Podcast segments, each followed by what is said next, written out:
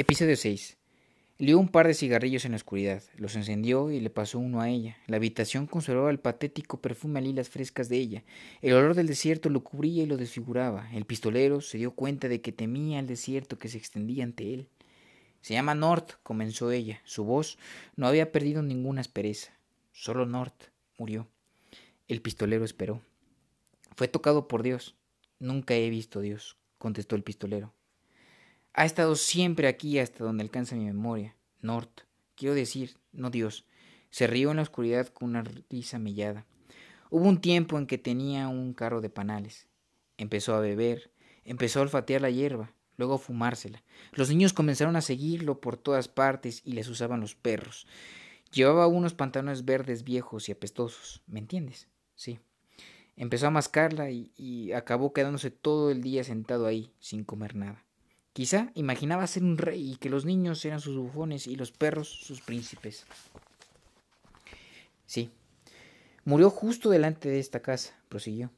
«Venía por un entablado, pisando fuerte. Sus botas no se gastaban nunca. Eran unas botas mecánico que había encontrado en un campo de trenes, con los niños y los perros detrás de él. Parecía un amasijo de perchas de alambre torcidas y entrelazadas. En sus ojos se veían todas las luces del infierno, pero venían sonriendo, con una sonrisa como la que tallan los chicos en sus aguaturmas y calabazas al llegar la siega. Despedía olor a mugre, a podredumbre y a hierba. El jugo le rezumbaba por las comisuras de los labios como una sangre verdosa. Creo que tenía la intención de entrar para oír a tocar el piano de Shep.